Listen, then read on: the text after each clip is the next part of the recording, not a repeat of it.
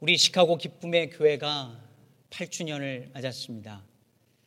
여기까지 도우신 우리 하나님께 감사와 찬양을 올려드립니다.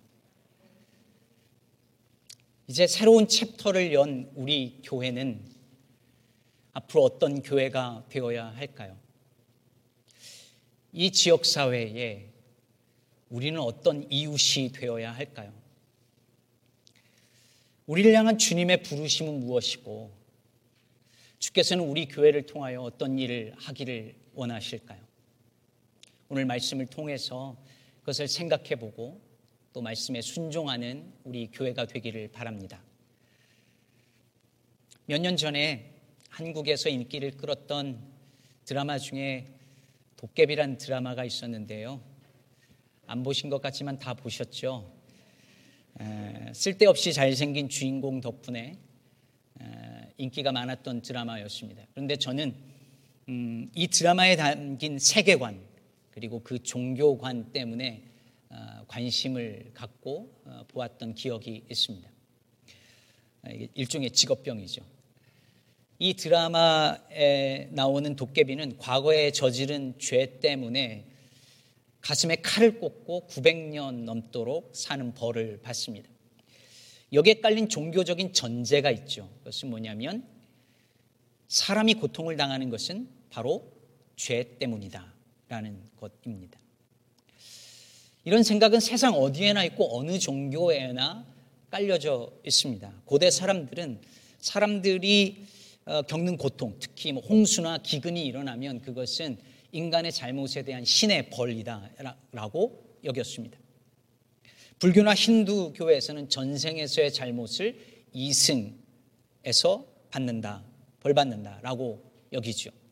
인간이 겪는 고통에는 분명히 원인이 있고 그 원인을 어떤 죄나 잘못으로 여기는 이것은 사람들의 흔한 세계관입니다. 실제로 고통이라는 이 단어, 영어 단어는 pain인데 이 pain이라는 단어는 라틴어 포에나라, 포에나라고 하는 라틴어에서 왔는데요. 이 말은 penalty, punish라는 뜻을 가지고 있습니다. 그러니까 pain이라는 단어 속에 이미 벌이라는 의미가 담겨져 있는 것이죠. 오늘 본문에도 이런 생각을 가졌던 제자들이 등장합니다. 나면서부터 시각 장애인이었 장애인으로 살았던 한 사람을 보고 예수님께 제자들이 묻습니다. 2절이죠. 선생님, 이 사람이 맹인으로 난 것은 누구 죄 때문입니까? 자기 죄 때문입니까? 그의 부모 죄 때문입니까? 모든 고난과 고통은 그것이 본인의 죄이든 아니면 부모의 죄이든 분명히 죄로 인한 벌이라는 확신 가운데 물어본 질문이었죠. 그에 대한 예수님의 대답이 무엇이었습니까? 3절 전반부에 보면 예수께서 대답하시되 이 사람이나 그 부모의 죄로 인한 것이 아니라 이렇게 말씀하십니다. 성경은 인간과 자연이 겪는 고통이 본질적으로는 죄의 결과라고 말하지만 그렇다고 모든 고통이 어느 특정한 누군가의 죄에 대한 결과라고 말하지 않습니다. 오히려 그것에 대하여서 그렇게 말하는 것에 대하여 경계합니다. 그럼 무엇일까요? 오늘 말씀 3절 후반부에서 예수님께서 이렇게 말씀하십니다. 그에게서 하나님이 하시는 일을 나타내고자 하십니다. 그를 통하여 하나님의 하시는 일을 나타내고자 하십니다. 여러분은 이 말씀이 어떻게 들리십니까? 그럼 이 사람이 시각장애인으로 태어난 것이 그리고 평생 고통 가운데 살아온 것이 바로 지금 이 순간 하나님의 일을 나타내게 하기 위해서 그런 모습으로 태어났다는 말일까요? 우리는 하나님을 그렇게 생각할 때가 많습니다. 어떤 힘든 일이 끝나고 나서 좋은 일이 생기면 하, 이 좋은 거 주시려고 하나님이 그 일을 내게 겪게 하셨나 보다. 이렇게 우리는 흔히 말합니다. 또 어떤 고난 속에 있는 사람에게 우리가 흔히 하는 말 있잖아요. 더 좋은 것 주시려고 이러는 거야.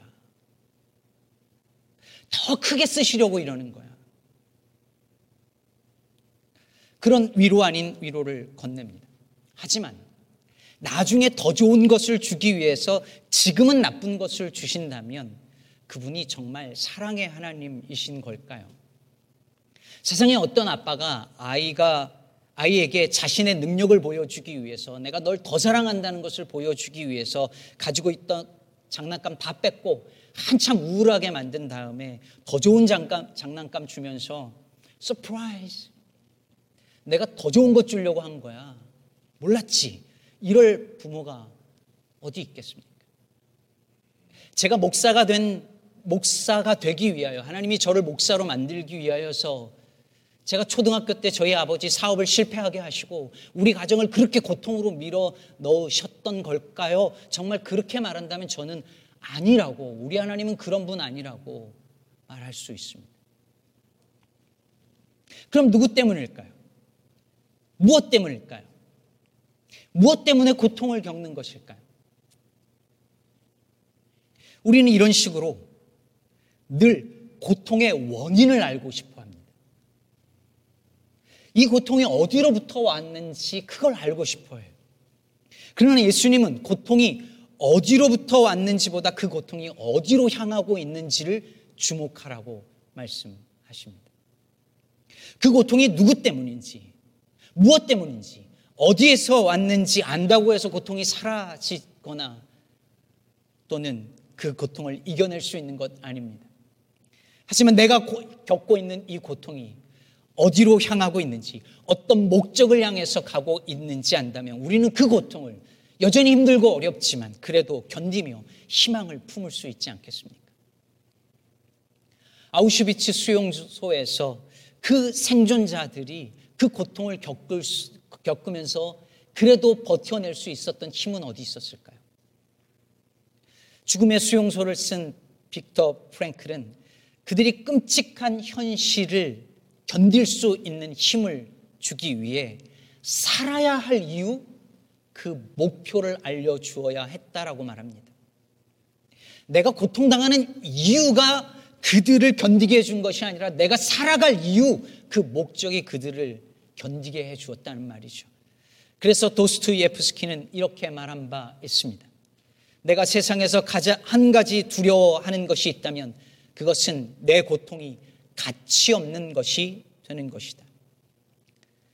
사랑하는 성도 여러분, 하나님은 우리의 고통이 가치 없는 것 되게 하지 않으십니다. 우리의 고통이 하나님의 일을 나타내는데 쓰임 받도록 하십니다. 여러분 오늘 예수님께서 날 때부터 시각장애인 된 이 사람을 보면서 하나님이 하시는 일을 나타내게 하기 위함이다라고 말씀하신 것은 그의 눈을 떠서 하나님의 능력을 보여주시기 위해서 그를 시각장애인으로 태어나게 하셨다라는 말씀이 아닙니다.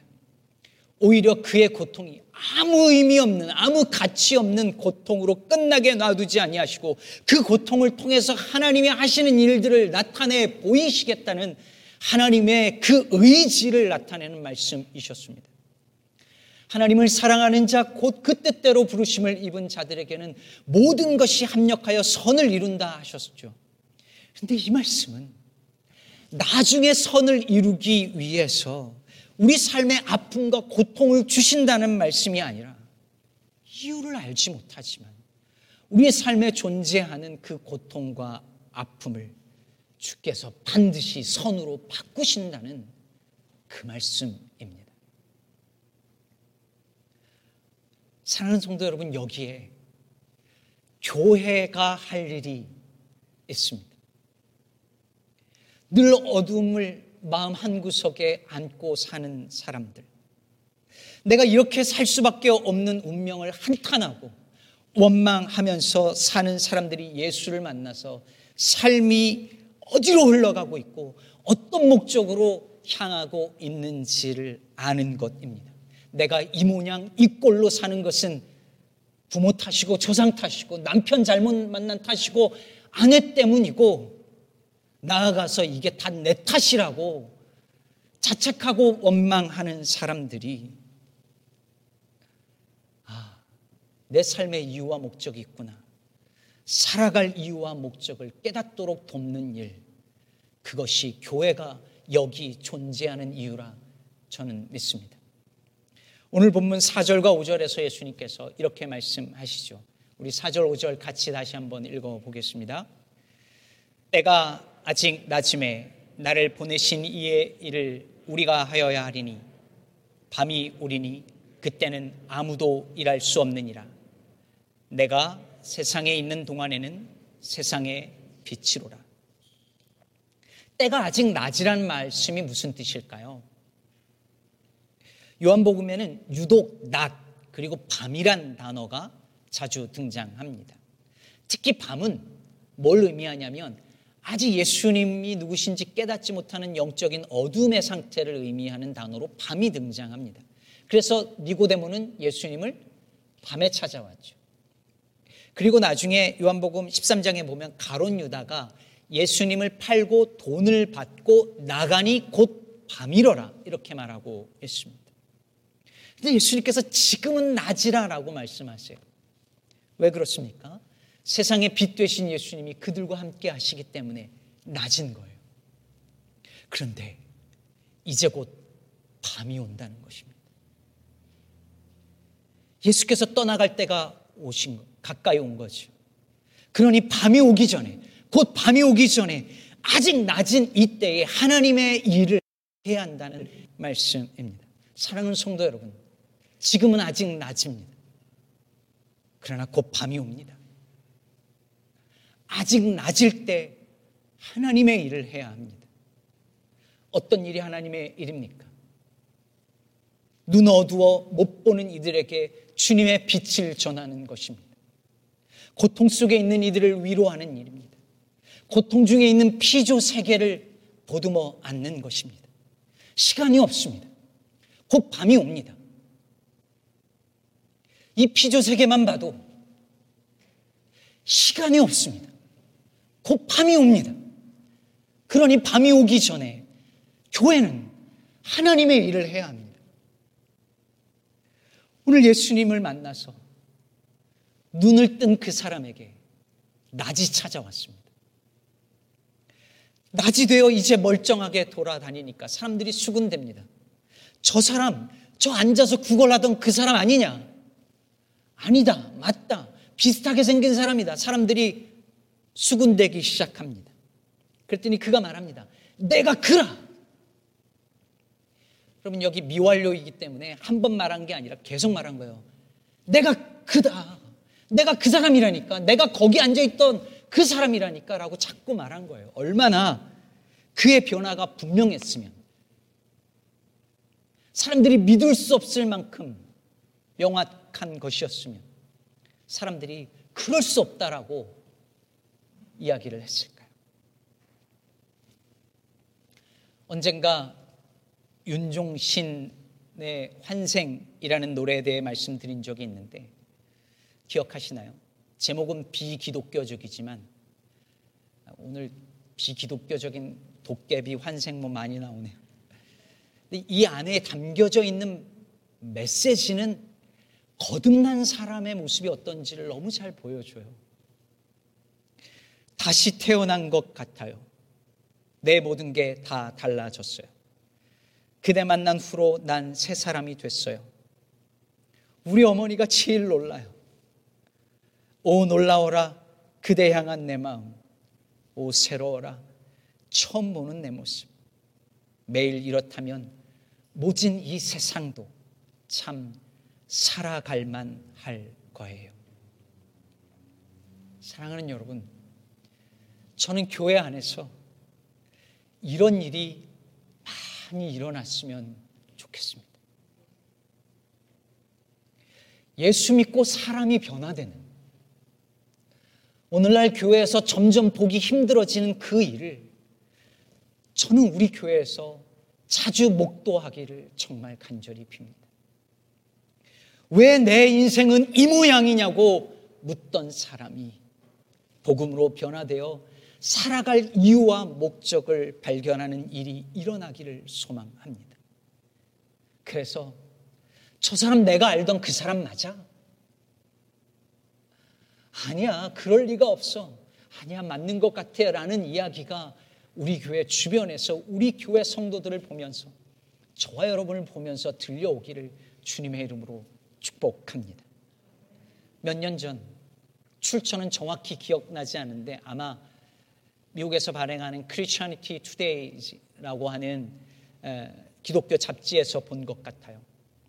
거기 대략 이런 질문이 있었습니다. 만일 오늘 당신의 교회가 사라진다면 그 지역 사회와 이웃들은 무엇을 가장 아쉬워하게 될까? 많은 목회자들에게 그랬었지만 제게도 그 당시 그 질문이 꽤 충격적으로 다가왔습니다. 여러분, 만일 우리 시카고 기쁨의 교회가 사라진다면, 우리의 사역을 마치고 떠난다면, 우리가 속한 이 지역 사회와 이웃들은, 그리고 이 피조 세계는, 생태계는 무엇을 가장 아쉬워하게 될까요? 빗줄기 하나가 사라졌다고 정말 그렇게 아쉬워할까요? 바로 이 질문 속에 교회가 있어야 할 존재의 이유와 목적이 담겨져 있습니다. 말씀을 준비하며 그런 생각, 그런 기도를 했습니다. 창립 8주년을 맞는 우리 기쁨의 교회가 하나님의 일을 나타내는 교회가 되면 좋겠습니다. 어둠 속에 살던 이들에게 하늘의 빛을 전하는 교회가 되기를 소망합니다. 아픔과 고통 속에서 왜 나에게 이런 일이 라는 질문을 품고 고뇌하는 이들에게 고통당하는 이유를 설명하기보다 우는 자와 함께 울며 그 고난을 그저 고난으로 끝나게 하지 않으시려는 그 하나님의 끈질긴 사랑을 나타내고 보여줄 수 있는 그런 교회가 되기를 간절히 소망합니다. 내 인생은 늘 밤이었는데 기쁨의 교회 덕분에 낮이 되었다라는 고백이 우리 안에서 날마다 있기를 소원합니다. 사랑하는 시카고 기쁨의 교회 성도 여러분, 우리 교회가 여기 있는 동안에는 이 글램뷰 지역이 이 시카고 주변 일대가 밤이 아니라 낮이기를. 그래서 우리가 이 지역에서 사역을 마치고 혹시 떠나게 된다면 우리 주변의 이웃과 이 지역 사회와 여기 피조 세계가 너무 아쉬워할 것이 많은 그런 교회 되기를 우리 주님 빛 되신 주님의 이름으로 축복합니다.